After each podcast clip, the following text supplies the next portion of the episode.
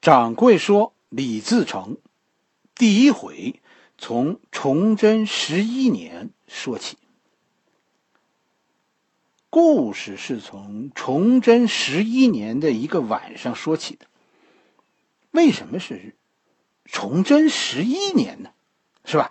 其实跟大家说，崇祯十一年是崇祯历史上的一个转折年。”就跟大家说，姚雪银先生其实也是一个明史的大家，他是专门研究崇祯皇帝的，所以他笔下的崇祯其实比李自成更接近历史上的本来面貌。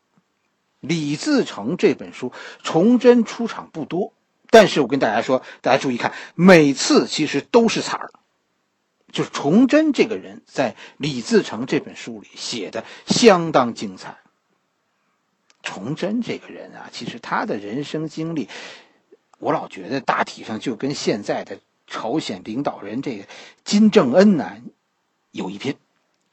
崇祯是十五岁继位，十五岁，这在咱们现在的咱们家小孩子十五岁还上初二呢，就就这么小的年岁，人家就当了皇帝。但是在明朝，崇祯这个十五岁的小皇帝。就开始杀人了。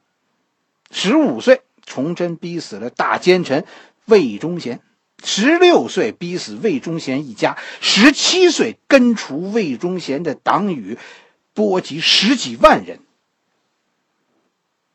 这就是崇祯，这就是皇帝的命运。其实想想，你说作为一个小孩啊，真的也是很可怜。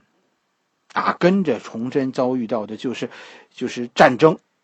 啊，一般人都认为陕西和宁夏的这个农民运动，这是明朝的内乱。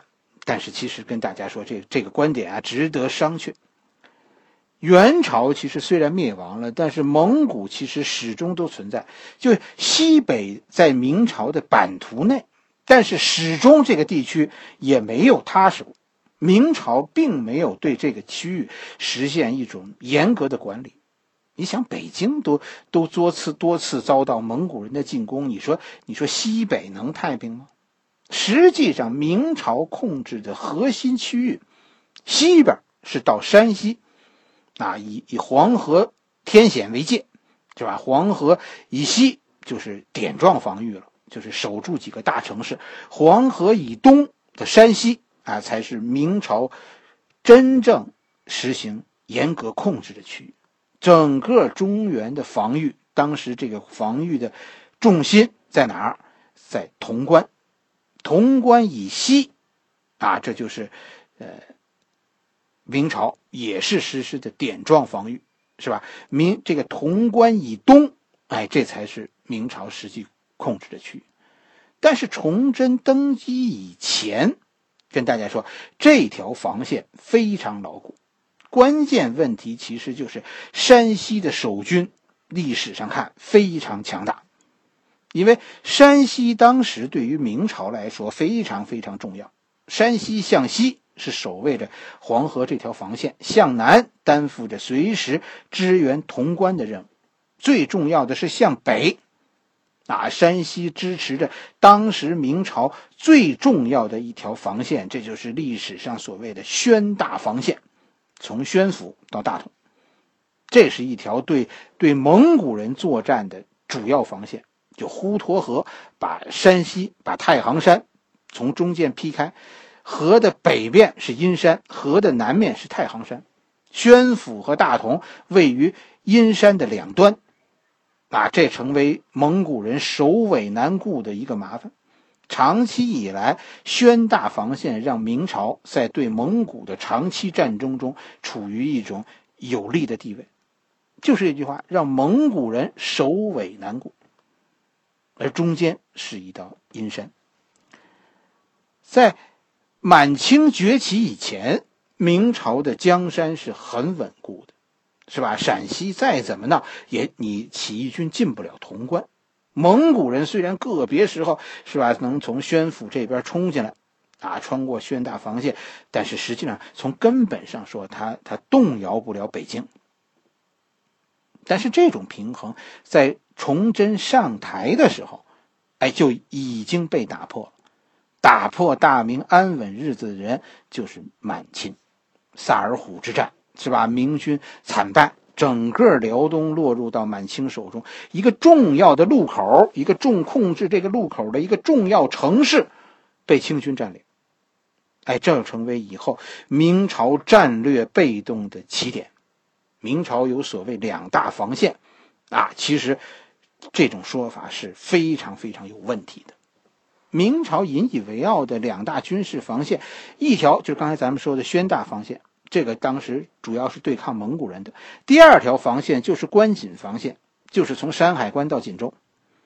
很多特别推崇袁崇焕的人认为，守住关锦防线就控制住了满清。其实这话是有问题的。东北和关内的交通要冲不是锦州，而是沈阳。守住关锦防线，不如守住沈阳。掌柜其实心里是认为，明朝最终灭亡就是从丢失沈阳开始的。一个关于明朝为什么不全力夺回沈阳的问题，其实这么多年以来一直困扰着所有的人。到今天也也没有答案。其实心里呢，也只能是把这一切建立在钦佩努尔哈赤的眼光的基础上。道理其实说起来非常简单，沈阳是个十字路口，从沈阳向北，这是满清的老家。清军就是从这边来的，是吧？从沈阳向东是朝鲜，这是这是当时明朝坚定的支持者。朝鲜当时是支持清朝，支支持明朝的，是反对清朝的。从沈阳向南是锦州，然后是山海关，是吧？关锦防线其实确实把这条路守住了，啊，守住了从沈阳南下的道路。但是问题是。从沈阳向西呢，竟然这么多年也没有人看到。我跟大家说，从沈阳向西走朝阳、平泉、过承德，是北京的密云。这条路是一个要命的胡同。虽然两边你看都有重兵防守，宣化有明军，八达岭也有明军，山海关那里那更是关宁铁骑啊！这是你看它周围全是明军。但是跟大家说，都隔着大山过不去。从崇祯继位到崇祯十一年的时候，清军已经四次沿着这条路进犯北京。这条路以后大家要是有机会啊，开自驾游，你从沈阳来北京，你可以走个试试。掌柜九月去，九月是九月，九月去去佳木斯玩的时候，回来的时候就走的这条路。是吧？从从沈阳走走这个朝阳，然后进山，过过平原、承德，进北京。这这一路都是高速。但是在明朝，整整从沈阳丢失以后，整整五十年，明朝也没有想办法说守住这个这个胡同口。故事开始的时候说，崇祯十一年，就是公元一六三八年。啊，当时就是这样一个场面。这是清军第四次走这条路进犯北京。我们说的这个夜晚，清军已经过了通州，北京城里已经听到炮声，所以在这个时候，朝廷不得不把围剿农民军的武装从山西、从宣大防线调往北京。哎，咱们刚才说崇祯十一年，咱们说是一个转折点，啊，说就是说的是什么呢？就是其实崇祯十一年是崇祯对农民军作战这件事情的一个转折点。其实崇祯呢，跟大家说，呃，不是说他一上台就一路走下坡路了，不是，从他登基开始，其实他是一直往上走的，越来越好的。从从崇祯十一年到崇祯十四年这期间，其实崇祯甚至于是走出了自己这个皇帝生涯的一个一个小高潮，就那个意思的，然后就就开始，啊，就就走下坡路了。一般都认为崇祯遇到的叫内忧外患，啊 这其实，要是要是这两个问题内忧和外患能先解决一个，啊，崇祯不至于亡国。崇祯十一年的辉煌，就是就在于什么呢？其实，在崇祯十一年出现了一个机会，就是从崇祯十年开始，明军中涌现了一批非常能打的将领，啊，这是连续十年战争的结果，就是这样。和平是不可能造就一支强横的军队的，军队都是在战争中越打越强的。啊，这这个故事里，你看，嗯，咱往后读什么卢象升啊，什么洪承畴啊，是吧？哎，这这还有呢，这都是这样的，打了十年，打出名堂的。明朝在这个时候达到了军事上的一个顶点，基本上到崇祯十一年，当时在西北有名的起义军都被击溃了。这个时候，实际上出现了一个战略上的分歧，什么分歧呢？就是。是是先剿灭农民军呢，还是先击败满清啊？哎，都认为说崇祯在这个时候犯了一个重大的战略错误，他选择集中全国兵力在西北优先剿灭农民军，然后与与满清对决，啊，就是就是说攘外必先安内呗。这句话其实有别的意思，是吧？这跟这跟近代史上的一些事情，呃，是是被勾连起来讲的。因为近代史上用用这种把这种做法称为打内战，是吧？所以影响了我们对这件事的评价。但其实跟大家说，一码是一码，不同时代啊，它的它的含义是不一样的。我们少往一块掺和这两件事，是吧？所以当时大家在书中你也能看到是有两个声音的。一个就是以杨嗣昌为代表的，攘外必先安内；另一个声音就是卢象升，是吧？大家看到了吧？要安内，那就必须先消灭外患。崇祯皇帝在这个故事里讲的，崇祯十一年，他表现出来的叫什么？叫犹豫。这一年的年初，历史上啊，这一年的年初，崇祯十一年年初，是杨嗣昌提出。啊，面对现在农民军衰败这种情况，杨嗣昌建议朝廷叫十面张网，围剿农民军。这是杨嗣昌提出来的方案。这个方案一开始得到了崇祯的赏识，啊，杨嗣昌被任命为兵部尚书。但是随后，崇祯在知道了哦，十面张网这件事儿，需要调集这么大的兵力于西北。啊！而且在围剿的行动开始以后，特别是出现了这次清军骚扰北京的事件以后，皇帝突然犹豫了。于是皇帝又把杨嗣昌调入内阁，表面上是高升了，但是同时让杨嗣昌的反对派，哎，就是原来的宣大总督卢象升进京，接替杨嗣昌。担任兵部尚书，杨嗣昌实际上是被升了官，但是失去了兵权。杨嗣昌的计划就算是被搁置了，而且卢先，而且这个这个不是卢先生，这个这个崇祯呢，几乎是犹豫了一年，既没有集中兵力用于围剿农民军，也没有集中兵力用于击溃清军，而是停在那儿整整一年。但是第二年，卢象升在与清军的作战中，在河北阵亡了。于是，崇祯才彻底倒向了杨嗣昌。杨嗣昌从第二年，崇祯十二年开始自己的为期三年多的围剿。这十面张网的意思，就是全国的十个省对起义军进行包围，然后由朝廷派出机动军团。对起义军进行扫荡，逐步压缩包围圈。但是，大家觉得这个这个主意怎么样呢？听着是合理的，但是从后来的实际效果看，这个主意大错特错，以至于史书中大家一致的认为杨嗣昌是书生误国。想当然了。问题就是西北为什么造反？跟大家说，其实是因为穷，没饭吃。十面张网是什么？就是搞封锁呀。实际上客观上就是杨嗣昌这个十面张网把整个西北都逼反了。我造反是死，我不造反也得给饿死，那怎么办？那还不如造反呢。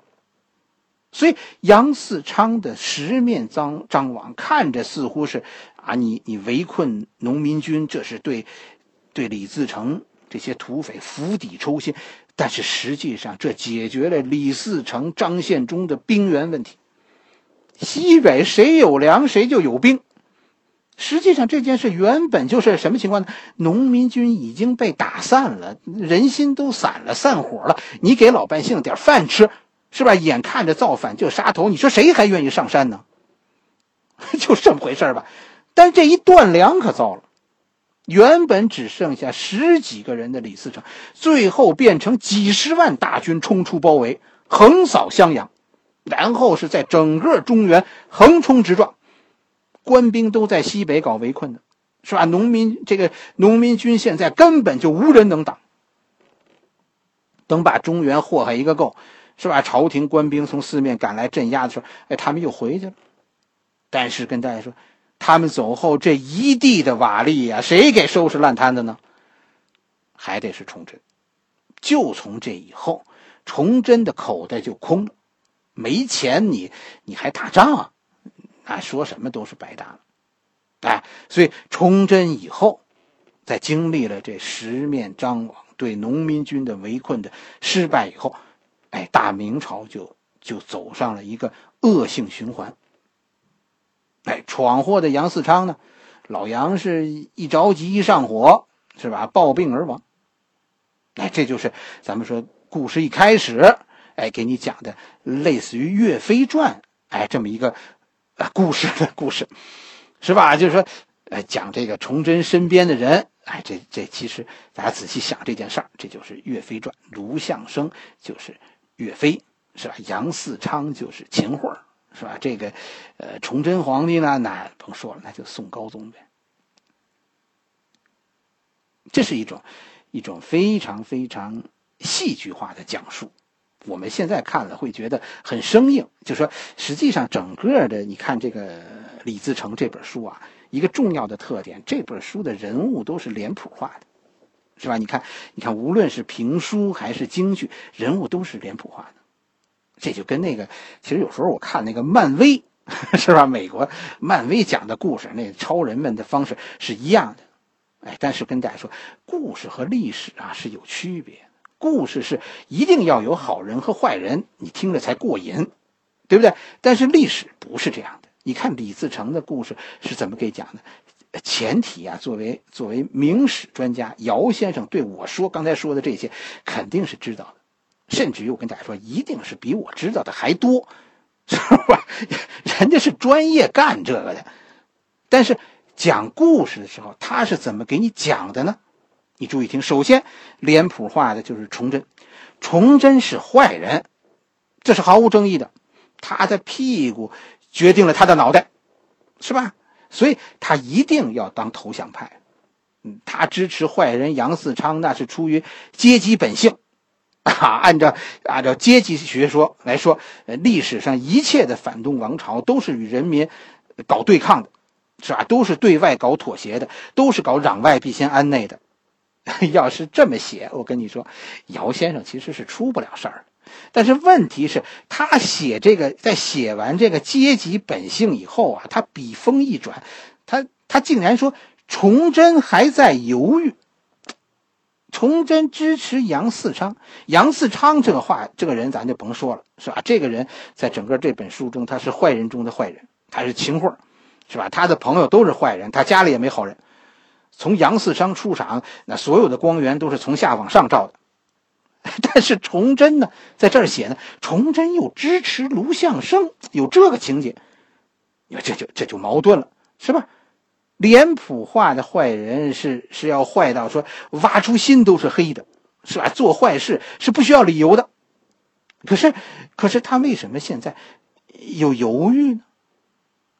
你要是认为这个岳飞。是吧？卢象升他是故事中的好人，哎，那你的觉悟就不高。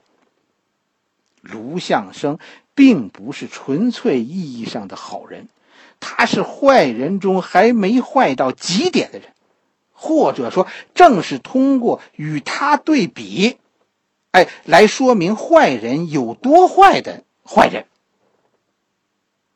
我这么说，很多年轻人一定觉得你说的好可笑，你疯了吧？你说这什么呀？这是？我跟大家说，岁数大一点的朋友一定知道，我说的是真的。把卢象升写成好人是要犯错误的。姚先生就是这样的，他是旧文人，他不是生在红旗下、长在红旗下的。他刚一动笔就写错了，他把卢象升写成岳飞了。你看吧，这一段书就是给卢先，就是给姚先生惹祸的书。最后啊，什么问题？他没办法回答一句话：卢象升要是好人。那他杀死的农民军是什么？这是崇祯十一年，你要知道，谁击败的农民军在此前就是卢象升。崇祯八年击败十三家访王反王七十二营的是洪承畴，最后抓住闯王高迎祥的是孙传庭。但是当年谁是他们的老大呢？是卢象升。这两个人，洪承畴、孙传祥，当时。